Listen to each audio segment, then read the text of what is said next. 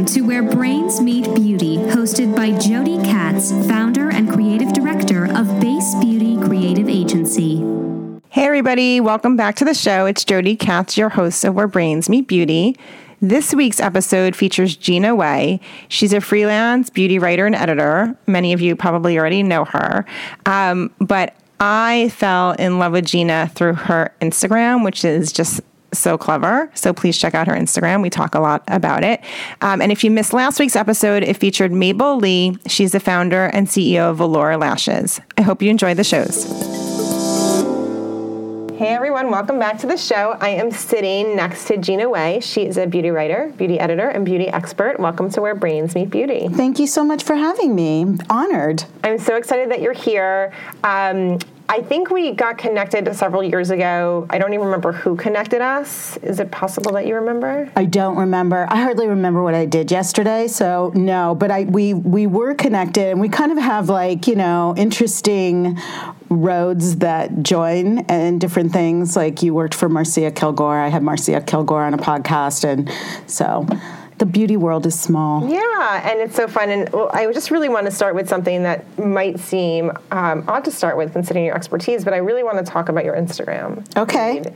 Because I love it. Thank you. That means so much to me because I'm uh, my Instagram is not a beauty Instagram per se, and um, it's truly my. I enjoy it so much. It is very much a passion of mine, and um, so thank you for enjoying it it. So I feel like it's the best of what editorial does for us, right? It like gives me um, a new point of view on something. It makes me remember something I forgot. It brings to light something I missed, right? So you're able to take like kind of what we're missing from the magazine world, which is dying, and you're giving it to me for free on Instagram. And you have such a strong point of view, and I just love it. I love your voice. I love your humor. Um, so can you walk us through some of your? You do series, right? So I, am I'm, I'm, finishing up um, a new series right now.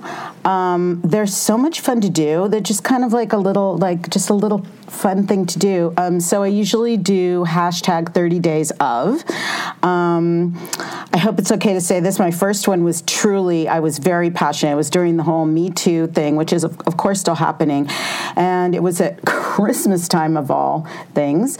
And it was um, the first one I did was hashtag 30 days of sexual predators. And it was like an advent calendar for creeps. That's the first one you did? That was the first one. And um, it was uh, very popular because it was sadly there was a new one every day. I mean i had to cut some people out so um, and then i did uh, 30 days of crushes and they were all my crushes and um, and now i'm doing 30 days of big primping which is like kind of be- more beauty and getting ready and behind the scenes kind of stuff. I love it because I really do feel like I'm there with you, which is I think the the power of your voice. Thank you. I feel like I'm, you know, in your kitchen, in your living room with you as you're conceiving of this and having fun with it. I can see you smiling and giggling to yourself. Oh my gosh, that means so much. Thank you so much because that's kind of what I want to convey. I hope I convey, and um, the humor has to come through because it's just I'm just completely myself on Instagram.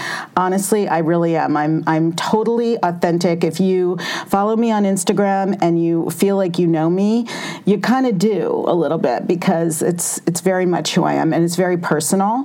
Um, so when I do post something that's beauty related or editorial related, whether it's something that I wrote for somebody or a product I love, I love it. Like I really love it. So I, I don't just post selfies of me having coffee and putting a mask on. You'll never see me with the selfie with a mask on. No, none, none of that. No. Um, what is the feed so that we can get more people, more eyeballs on it? Um, it's at Gina Way One.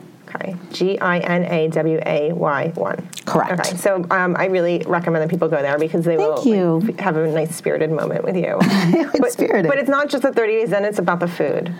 Yes, okay, that's true. And we've talked about this before. I love food. And one of the reasons that I love living in New York, besides the culture and the art and the fun and um, the theater, because I'm a big theater geek, is um, food it's just it's entertainment. It's so awesome and delicious, and I love taking pictures of it. I know millions of people do that, but it's I just have so much fun doing it, um, and even things I make. So, um, yeah, it I makes people hungry. I think. I, I don't know what it is about you, but I really do feel like I've gotten to know you. And I know this is, sounds so crazy. It sounds like a stalker kind of thing to say, but I feel like, oh, I want to go to the theater with you. Let's make a theater date. That's- Everybody says that to me, and um, I do make theater dates with my friends like that because they're just like, I want to go to the theater with you. But um, uh, sure, yeah, I love going to the theater, and I love eating, and I, you know, I love all that stuff, and I love seeing art and stuff. I think that we talked about my ventriloquist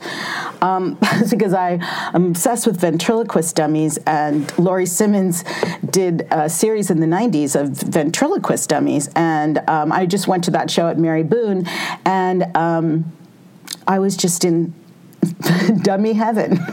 so I had posted that too. What is it it's about? Very eclectic. What is it about the dummies that you love? When I was a little girl, uh, growing up in California, I wanted to be a ventriloquist. Uh, I probably wanted to be an old vaud- vaudevillian or something. It's weird. And I had a dummy. I had my own dummy, and I would practice in my room um, my ventriloquism. Are you good at it? I, I don't know. I haven't done it in years. And I think my mom and dad threw away my dummy. He was very cute. So, um, yeah, I have a soft spot. Do all the dummies look the same? Always like the bow tie and the blazer? They always look very dapper. Hers uh, on my Instagram, you can see all her dummies, and one is actually wearing a little pajamas and a robe. Well, um, yeah. So I feel like what you've done with your Instagram is really what Instagram was intended for. Like Thank giving you. me um, a way into your heart and you know your soul and like the real you, and not just like Instagram face, right? Which is what we see everywhere. Wow, uh, it means a lot because sometimes I feel like, oh, I should I should post more selfies. I should like do what all the other like girls do at, at beauty events and mm, mug for the camera and stuff, and I just can't. I just feel like a goofball. I can't do it. So I just have to be myself, which I think is really important with Instagram because we all see so much of the same stuff, and um, if you're yourself in anything, I think it really pays off. Yes, I agree. Authenticity wins in the end. It does. So let's talk about um, the varied beauty career you've had, and let's start with the My Beauty Chat. Can you tell us what that is all about? Yeah. Um, well, I just finished that kind of tour of duty at Hearst. I often go into Hearst, um, which is obviously a huge publishing company in New York, um, to do maternity leaves or to do, um, you know, some kind of special uh, editorial gigs, um, and they're all freelance gigs. So it's it's a timeline. Um, so I was there for the last eight months, uh, developing and creating a podcast for them that was sponsored by L'Oreal, and it was called My Beauty Chat. And I know that you know what this is all about. It was so much fun uh, because I kind of could create it from the ground up, and they gave me a lot of autonomy. And we had amazing guests on, and um, we had Marcia Kilgore on, and we just had great guests, and we had so much fun, and it was uh, it was terrific. It's still happening. I'm just not working on it. And um, when you're doing your recordings, is it similar to this? Like you're sitting in a room that has soundproofing. Yes. Are you at a table? Are there big microphones? You're wearing a headphone? Yes, like. headphones, Be- and sometimes I wonder, like, is that even for real? But it looks cool. um, yeah, we had a little room, and it was in uh, on the popular mechanics floor, which was funny since we were having these like beauty conversations and behind closed doors. Um, um, it was great. It was a really huge, different kind of challenge for me editorially, and um, in the in the way that media is now, and the way that media is changing, it was a wonderful opportunity to kind of do something different and work in audio. And I was surprised to find how much I liked it. I really had fun. It was a really, really great um, experience. So you were charged with um, setting up the gas and creating the questions and leading the conversation. Everything. Yeah. And then would you have a staffer, a, a full time staffer during the conversation too, or is it always just you and a guest? It was, um, we would have different uh, beauty editors as the host, um, and then I would host sometimes, and we kind of mix it up a little I bit. see. So we would have Leah Wyar as a host, Brian Underwood as a host, like all these really big beauty editors at Hearst. And then we would have our guests, and it, it's just a blast. It was um, only available on Amazon Alexa. So if you have an Alexa or an Echo, you can still ask for um, my beauty chat. Ask for a beauty tip, and I think it will get you there. And was there an engineer in the room recording the session? Yes.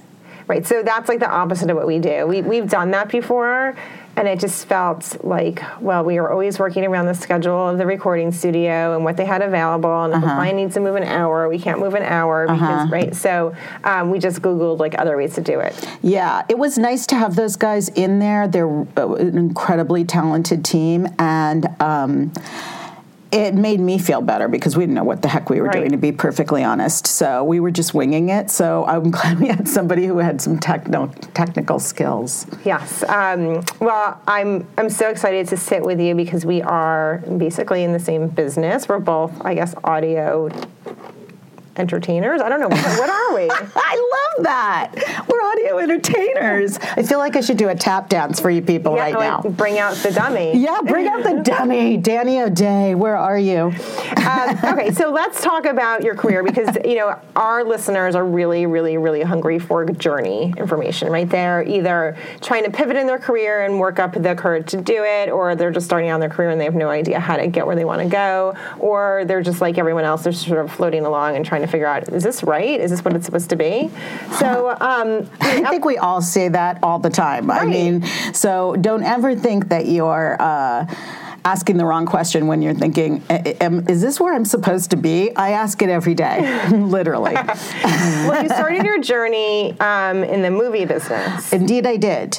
I well, I'm born and raised in uh, Southern California. Went to UCLA and went straight into the movie business, which strangely, in a very weird way, kind of led me to doing becoming an editor um, for print because I was working with scripts and screenwriters and beginning, middle, and and end of a story and kind of finding material and stuff like that. Um, then after that, that was like my first my first career. I've done a lot of reinvention. I don't know what happened to me. I really, to this day, I don't know why, but I moved to New Orleans. Um, I just quit my job at Disney working for a producer and I moved to New Orleans. My parents thought I was insane. I sold all my stuff and, uh, Wow, that was a crazy thing to do because I don't know what I thought I was going to do there for work. and uh, and I stumbled into makeup and met um, like the makeup artist there. If Susan Spade is ever listening, you are the bomb. She was the makeup artist in New Orleans, and she kind of took me under her wing and taught me everything. How did you meet her? Um, she had a little cute store um, in uptown New Orleans where they sold MAC and Kiehl's and did brows and massages, like a little spa. And I walked in there and we became fast friends. And um, she just taught me everything. And before I knew it, I was doing like MTV videos that were filming there, and I was doing whole bridal parties, and I was tweezing people's eyebrows. I never thought I would ever do anything like that. It was hysterical. So you were working as a makeup artist, a commercial makeup artist. Yeah. I still think it's hysterical because I hardly wear any makeup and I. Um, I'm not that interested in makeup actually, but um, but hey, it was a job and it was a really fun job in New Orleans. So um, I lived there for five years and it was extraordinary. It's an amazing place to visit. If you've never gone, please go because it is fun.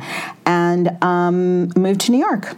And I knew I could not be a makeup artist here because I just wasn't that good. Why did you leave New Orleans? Why? why I did you go met my um, uh, the man who was going to be my husband, who's now my ex-husband, and um, so many changes, so many changes in life, and um, and we decided we wanted to move to New York, and he got a job in New York, and I was pretty clueless, and um, I didn't really know what I was going to do, and.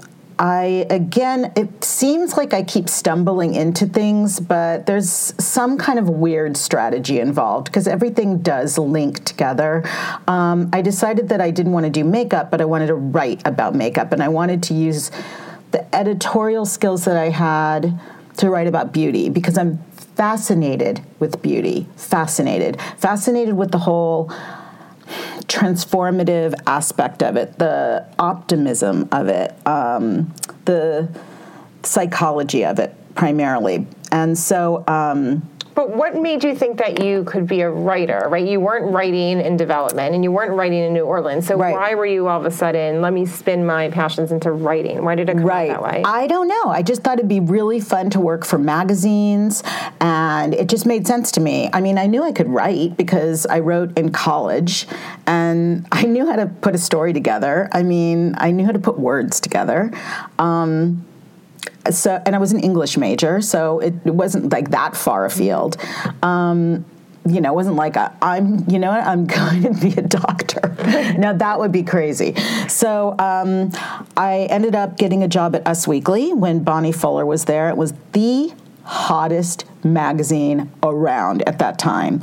And the whole crew of us, the whole editorial crew of us, um, are still friends. And it was boot camp. I mean, we worked constantly and it was crazy. I mean, those were the days of Bennifer when, I mean, like those were the days. That was, I remember when Brad Pitt and Angelina Jolie hooked up. It was crazy. Like that, that's when that was.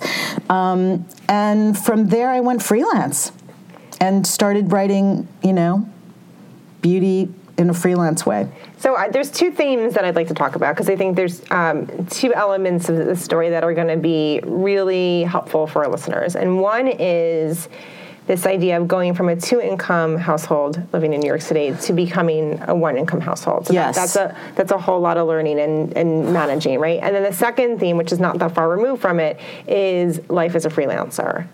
So we have a lot of listeners who, I mean, they're hairstylists or makeup artists. They essentially are freelancers, right? Even if they have a, a Yeah. job at a salon, they're you know freelancers. Um, so I think understanding how you approach life as a freelancer, especially living in New York City where it's not inexpensive, um, would be really helpful. And then like this transition from a two-income household, and of course, there's I'm sure like a whole lot of uh, other emotional things that go with getting divorced, and I don't want to push those aside entirely, but I think that you know just the the nuts and bolts of how do I support myself now when I've been used to having that like Right. safety net of a partner. Right. Well, I we didn't even have a two income household. We had a one income household, and it was my husband's income, and he had a hedge fund at the time. He does not anymore.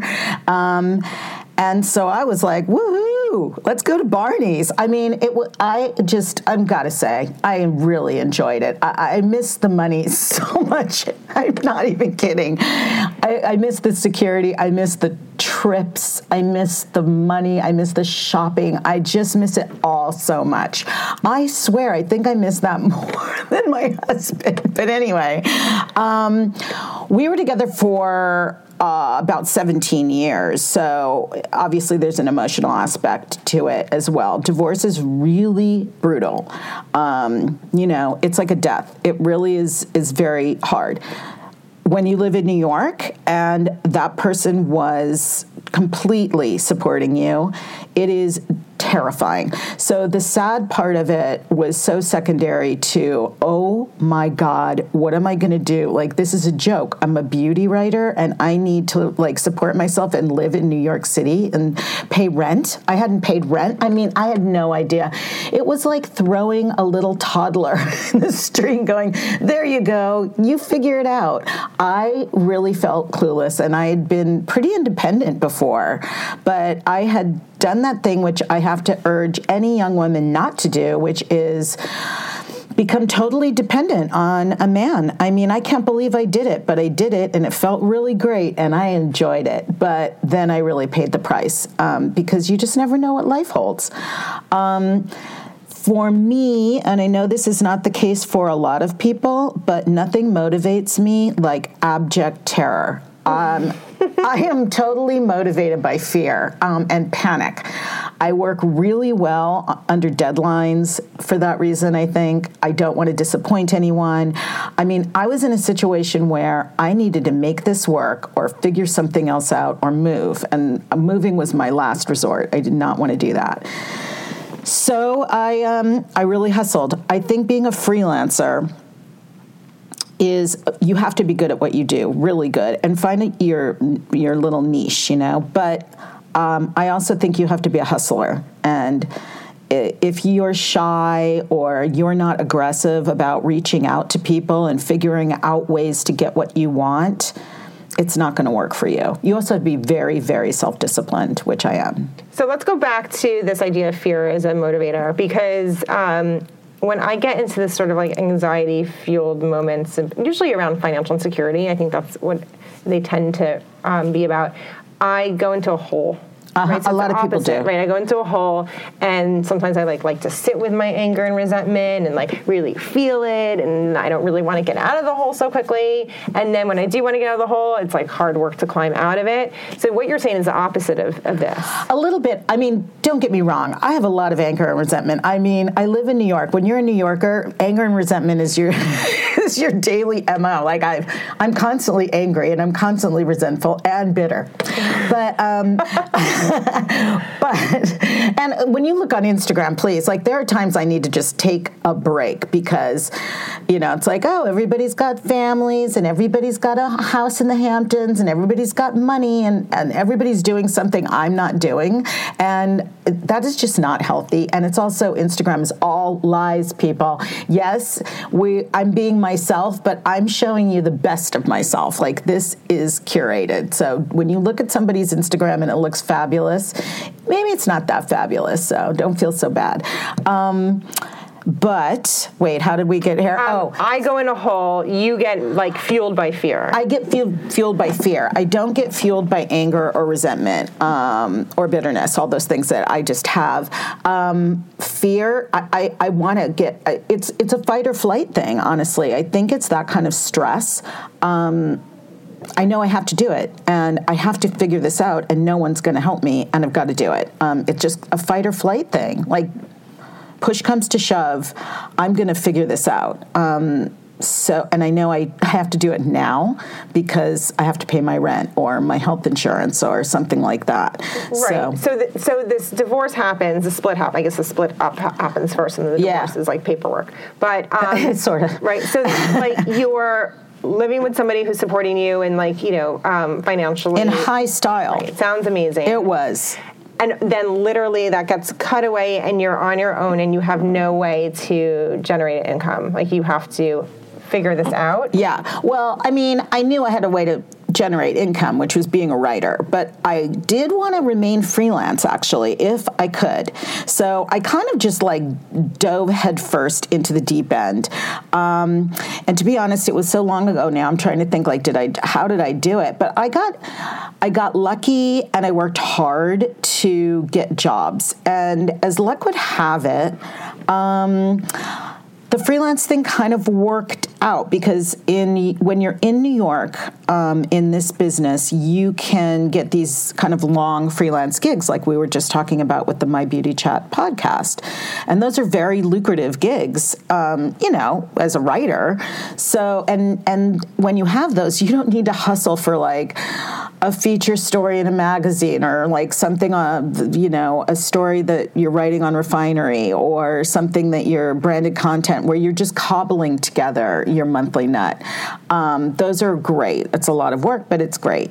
So and it kind of gives you the taste of having a job you know where right. you go to work every day, which I don't enjoy.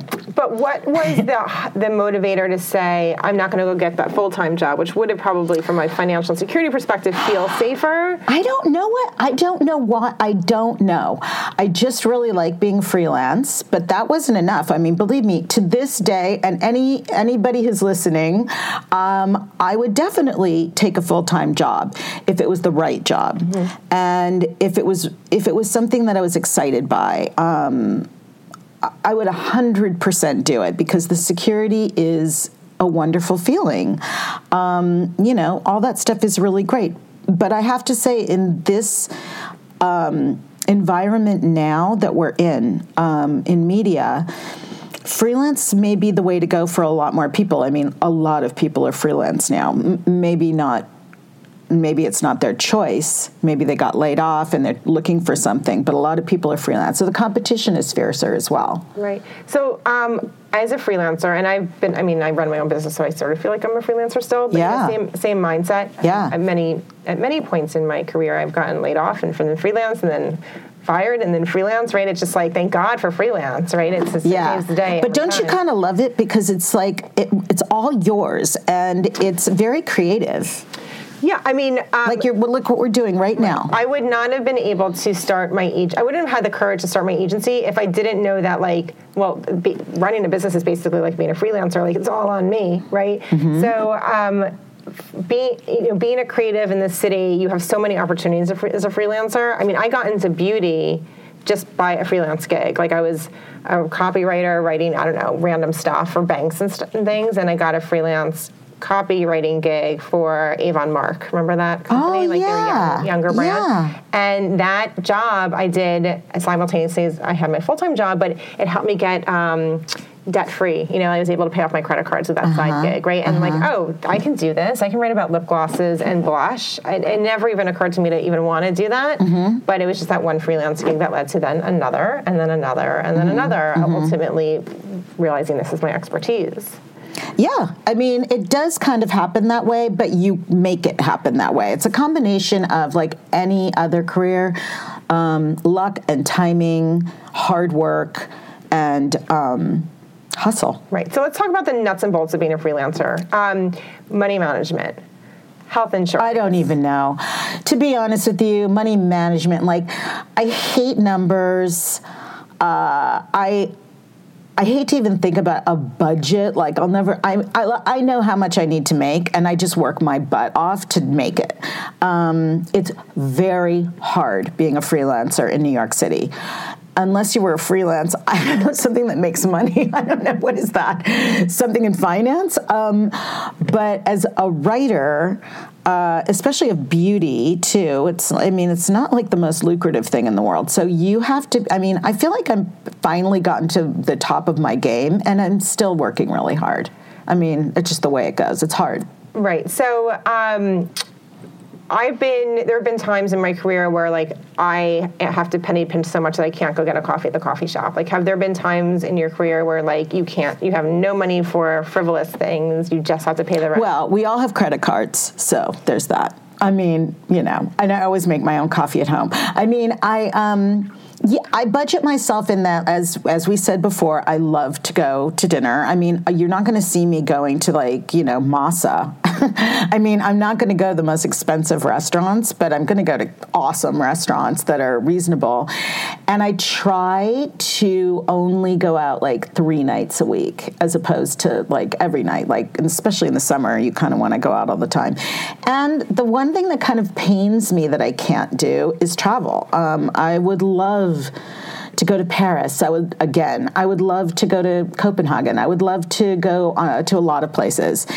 And my apartment that I love is pretty expensive and it's like well do you want to live in this apartment or do you want to go on trips? So you have to kind of make your choices sadly. I mean it's a bummer. I mean real life being an adult ain't all that I have a friend who left. They left the city and they moved to Maine because it was way cheap to live there, just for the reason of they wanted their money for travel. Yeah. right. So they could freelance from there. Like, no, And that sounds amazing. And I, I don't know about you, but I I sometimes think like if you do go someplace, you go to Portland, Oregon, or Seattle, especially. I, I just feel like I could live here. I, I could like just freelance from here. But could I though? Because I really am such a New Yorker at heart, and I love theater too much. And I think I would be really sad. I would really miss New York so much, even though, of course, I hate New York too.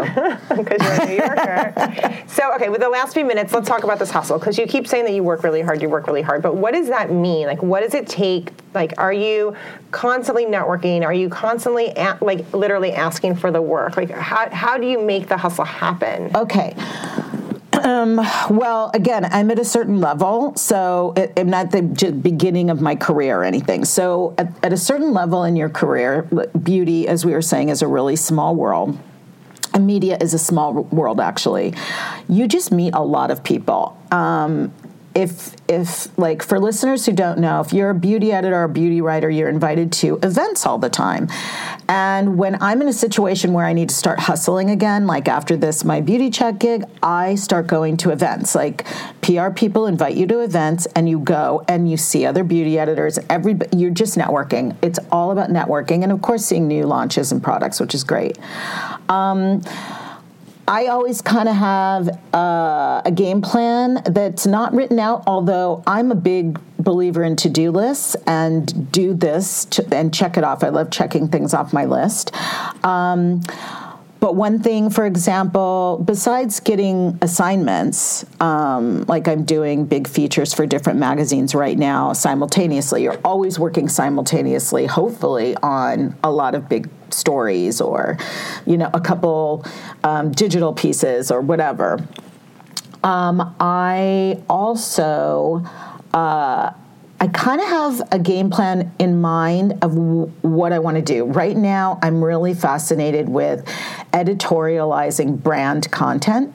Um, there are a couple brands that I am slightly obsessed with because I feel like I want to I want to get in there and kind of create their story or help create their story because it's not there yet for some reason in my mind. Right. Maybe it is for them. Mm-hmm. Um, and so, what I'll do is use the connections I have to get to the people that I need to get to at those brands. And you know, you're not begging for work. You're not like, hey, can I do something for you? I think the key, somebody had told me recently, is just like, come up with a game plan. Go, hey, you know what? I am loving your brand. And I, um, this is kind of what I'm seeing. I wonder if like we can work together.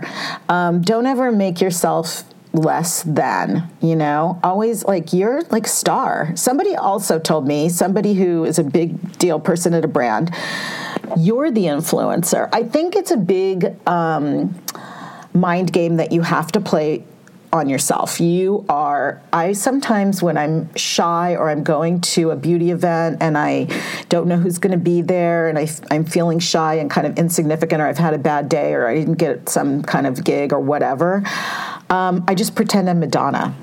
I walk in there and literally pretend I'm Madonna, and I just kind of like, mm, I'm the queen. And if you pretend you're Madonna, Beyonce, whoever you want to be, that you're the queen, um, but you're still nice. So maybe Madonna is the best example. Um, I think that you have to do whatever you have to do to give yourself that kind of confidence. Um, I think there's a fine line be- that, you know, so that you're not some kind of know it all coming in there, but I do know what I'm doing. And I, when I'm passionate about anything, um, I love getting my hands in there. So that's my next thing is working with brands. But at the same time, I'll always write stories and you get to know editors and they assign you things and you can pitch things. I've certainly pitched a lot of things that didn't come to fruition unfortunately, but I'm I'm just very um, I have a lot of stick to itiveness. You can do 30 days of um, ideas that went nowhere on your Instagram? I have one right now, and if anybody's listening, I have pitched this to a few places and it just didn't work. And it's all about Princess Diana because I I was a kind of editor in chief of a special issue about Princess Diana, and it's all about Princess Diana and how she's like so much like all of us with the way that she was with the man. So anyway. Oh, so interesting. That's a good one. Mm-hmm. Okay. I thought so. Yeah. Yeah. I, th- I, think there's I think there's a movie in I that I think one. there's something there, but it's true. Well, thank you so much for sharing your wisdom with us today. It was a pleasure. I'm really happy that you're here. And for our listeners, I hope you enjoyed this interview with Gina. Please subscribe to our show on iTunes and follow us on Instagram for show updates at Where Brains Meet Beauty podcast. Thanks for listening to Where Brains Meet Beauty with Jodi Katz. Tune in again for more authentic conversations with beauty leaders.